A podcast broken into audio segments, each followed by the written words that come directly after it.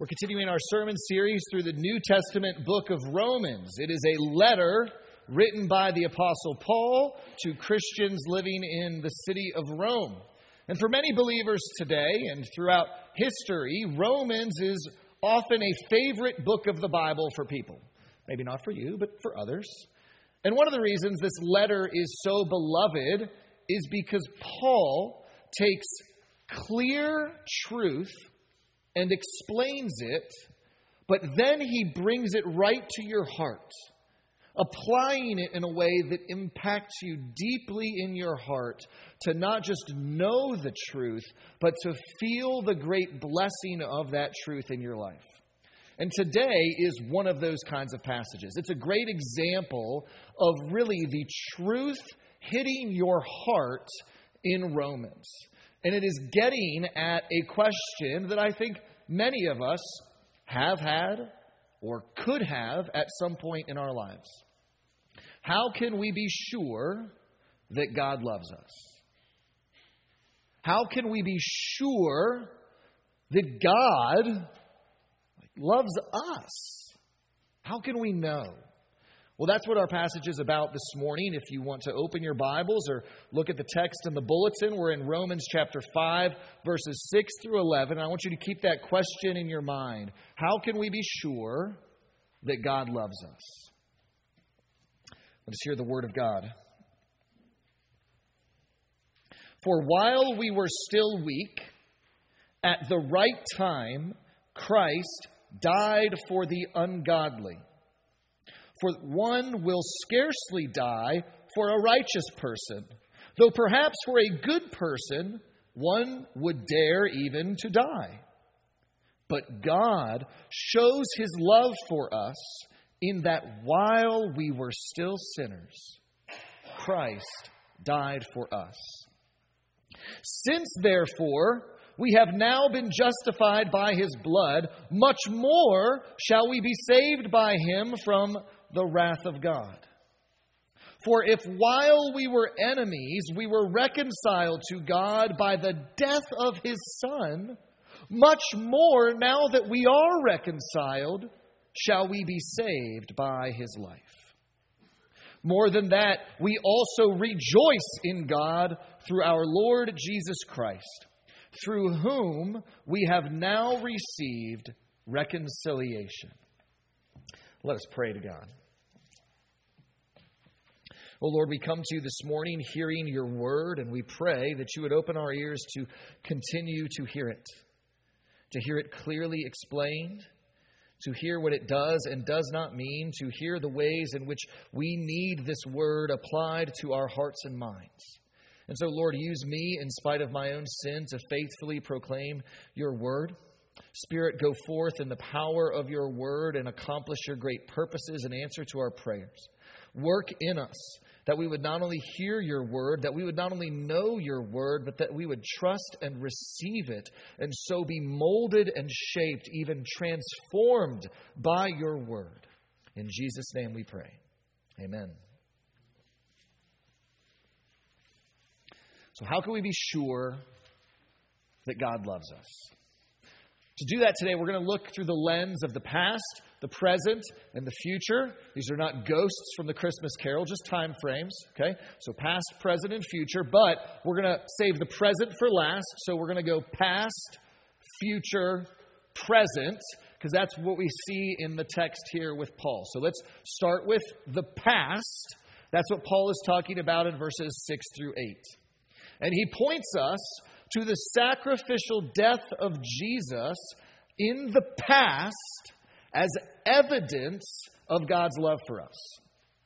Now, this is kind of like Bible 101 that God the Father sent Jesus, his Son, to die for us.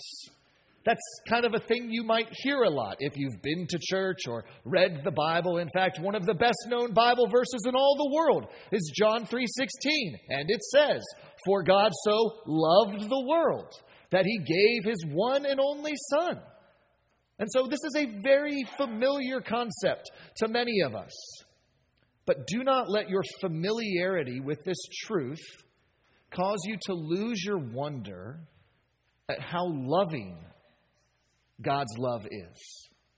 And so I want you to follow Paul's argument in these verses with me. We're going to look at just four short steps. He's laying out this argument for why the death of Jesus is undeniable proof of God's love for us. Step one in the argument is verse 7. He writes, For one will scarcely die for a righteous person, though perhaps for a good person one would dare even to die. So Paul says it is very uncommon in the world for anyone to give their life to die for someone else. It just doesn't happen that often. It is quite rare. And in the rare instances this happens, the person is usually giving their life for someone they love or someone who is good and innocent.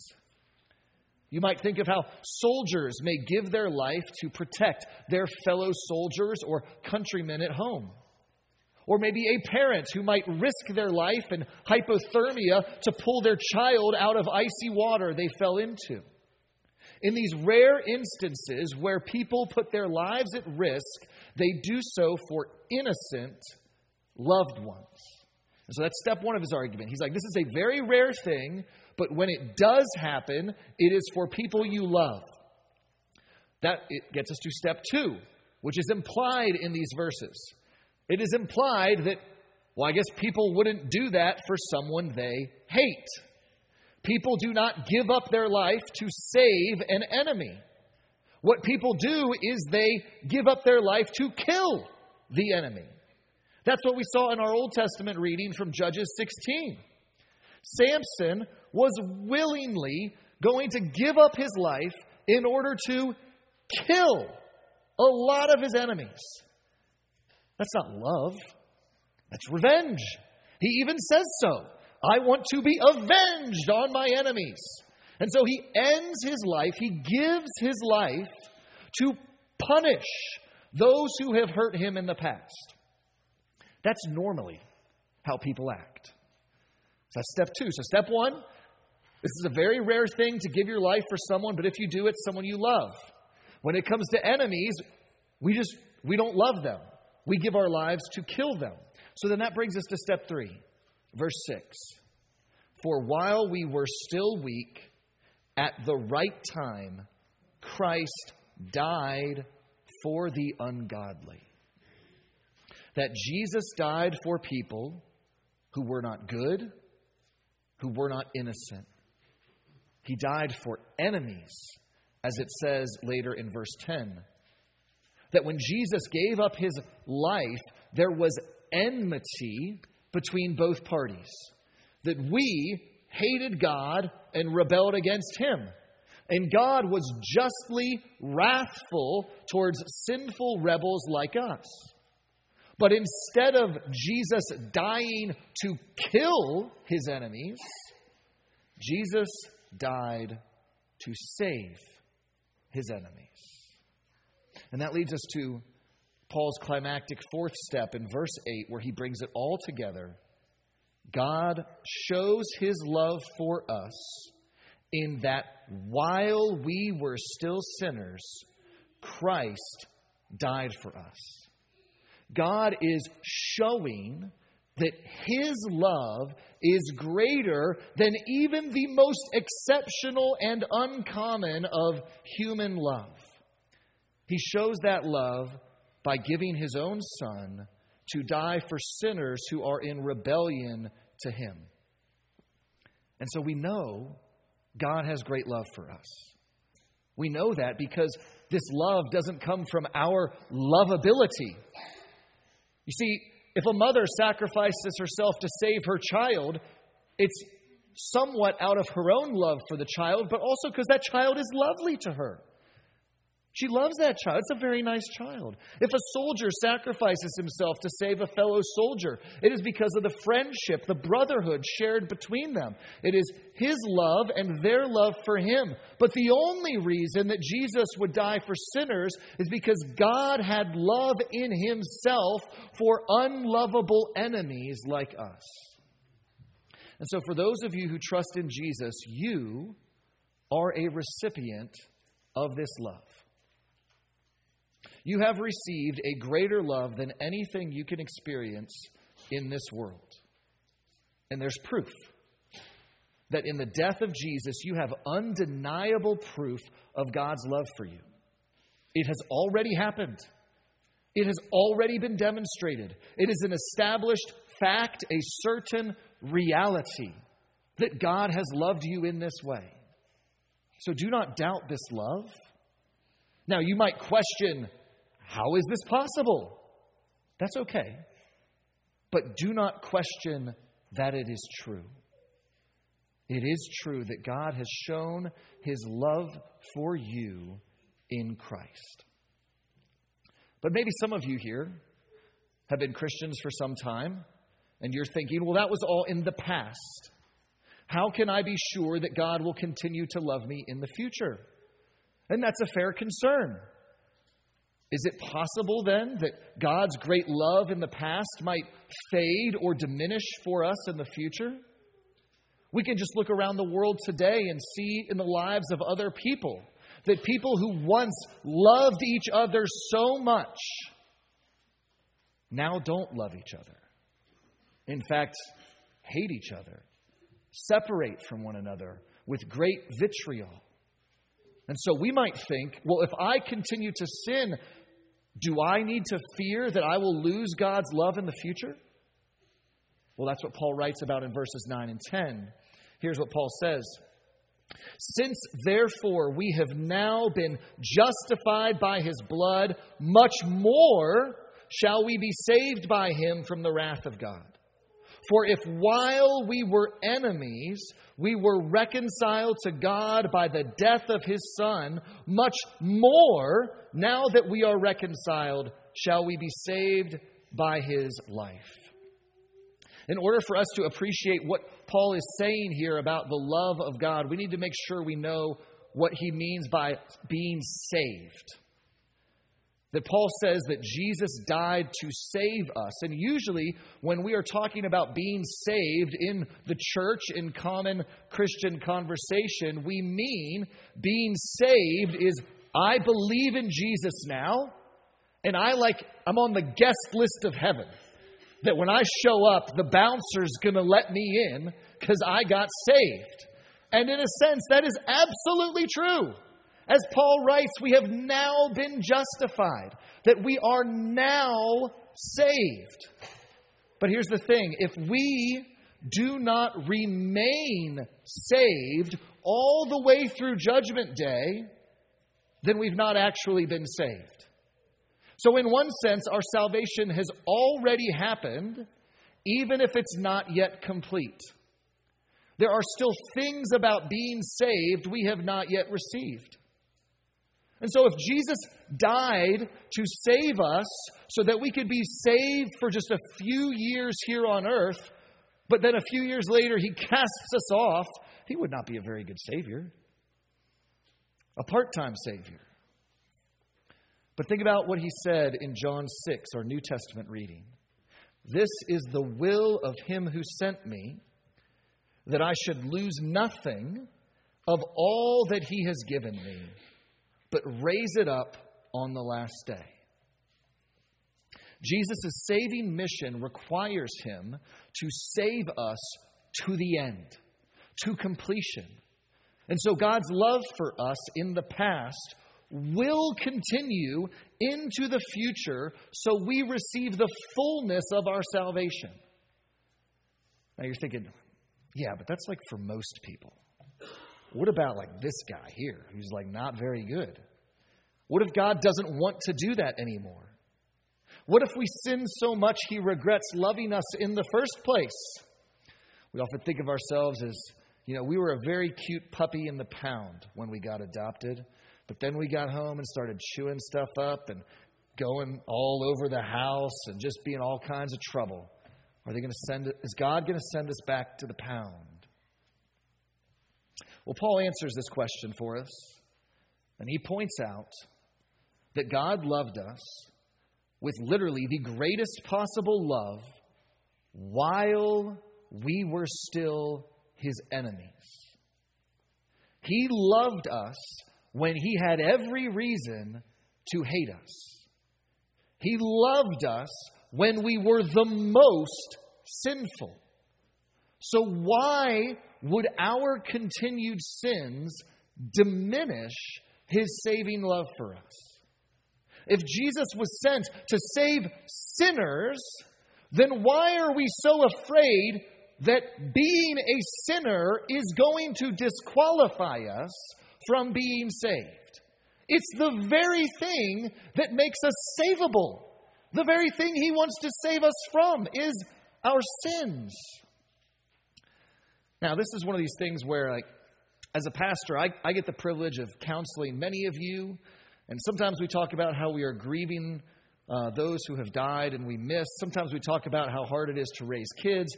Sometimes we talk about things that are hard at work or disagreements we might have within people in the church here. But the most common spiritual issue that I ever get to discuss with any of you is whether our continued sin and stunted growth means that God is going to stop putting up with me. Is he at some point going to just say, Enough! You're out! I've had enough with you. It's some variant of this. How can God keep putting up with me when I keep sinning like this? And so I want you to know that maybe you've never talked to me about this, but maybe you have felt this way. You're not alone. Maybe you have come and talked to me like this and you thought you were the only one. Surprise, you're not. We felt this way. I have felt this way. But let me tell you that this fear that God is going to say, I've had enough with you, is vaporized by these two verses 9 and 10. That in a sense, when I have this fear or people come to me with this fear, all I have to do is act like some kind of soul doctor and say, hey, take these two verses and call me in the morning. Just take them, chew on them, meditate on them, reflect on what they say. Because here's what they say Since you have been justified by the blood of the Son of God, how much more are you going to be saved from God's wrath on Judgment Day? If He gave His Son to start saving you, is He going to, like, ah, oh, let's just toss that away? No. Since you were reconciled to God when you were his enemy, how much more will you be saved now that God has made you his friend and child?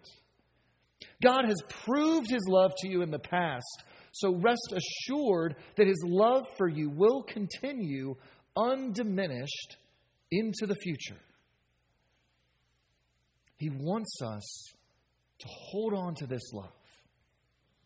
And so, if we have this proof of God's love in the past, the assurance of his continued love into the future, then how do we live in the present? Well, in verse 11, he tells us we should live with joy. More than that, we also rejoice in God through our Lord Jesus Christ, through whom we have now received reconciliation. So, joy is meant to characterize the life of the Christian. But it's got to be joy coming from the right place. Because sometimes we misplace our joy. Because often we are joyful about our circumstances. That when life is going well, we are joyful. We are happy. Things are great. This is awesome. But as we saw in last week's passage, there's suffering, that old big problem in life. And we all are going to suffer in some way. And so, if we try to put our ultimate joy in our circumstances, suffering is going to come along and just drain that joy. So, we can't use that. Sometimes we put our joy in our accomplishments the joy of a job well done, thinking, man, I'm glad God has done such a good job at saving me. I've been really good recently. Like we've really patched things up. Like he and I, we're we're on good terms and all of this, and I've done a lot of good stuff. And if our joy comes from that, well, then when we sin and mess up, as we will, the joy gets sucked away, and it is gone. And so our accomplishments, our works, cannot give us joy. And so what Paul says is rejoice in God. Our joy is found in the God who loved us so much, he sent his son to die for us while we were his enemies.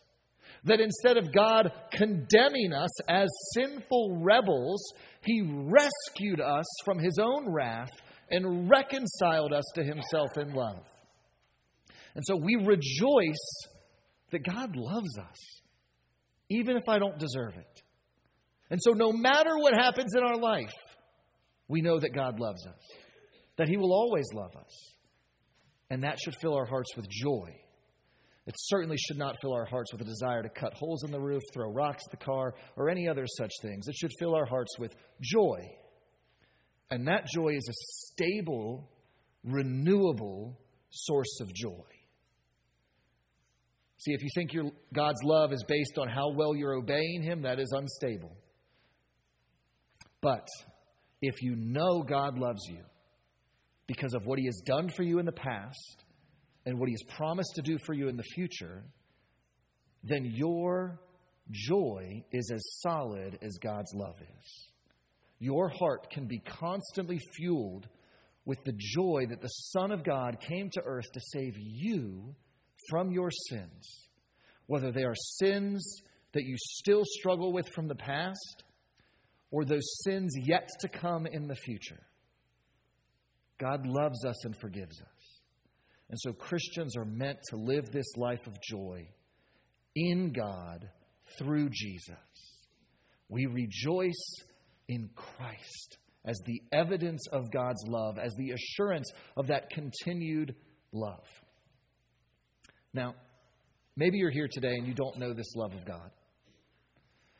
Maybe you've heard some things about the Bible and you don't know Jesus. Maybe you have been weighed down by anxiety and doubt. Maybe your biggest fears in life are other people leaving you or no longer loving you. Hear today that a love greater than any earthly love can be yours.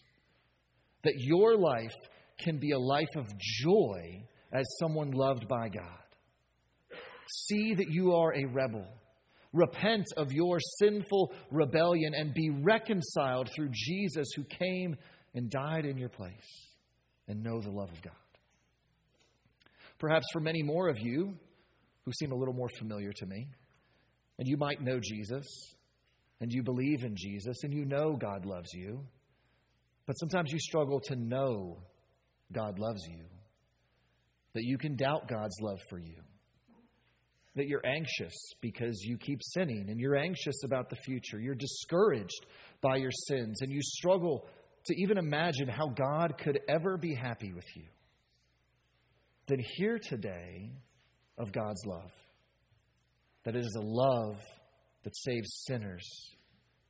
And the sins that you think turn his heart away from you are the sins that fill his heart with compassion and pity and love. So he can come towards you and save you from those sins, telling you, I died for those. And I will bring your salvation to completion because I loved you before you ever loved me. Rejoice today in the reconciliation we have in Jesus Christ because of our loving God. Let us pray. Lord, we ask that you would give us joy. And Lord, we do pray that you would seal this word in us.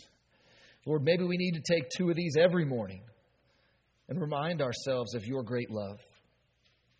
It is not a love that allows us to go and live wildly however we want to live. It is not giving us license to go and sin some more. No, but this love gives us that great assurance that we can try to obey and not fear failure, knowing that forgiveness lies behind as well as ahead of us. And so, God, help us to know your love and be transformed by it and share that love with others. In Jesus' name we pray. Amen.